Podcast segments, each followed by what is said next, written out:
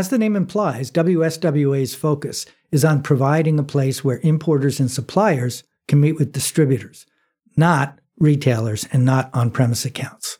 It's at the upper two levels of the three-tier system. The structure of the W S W A convention is different as well.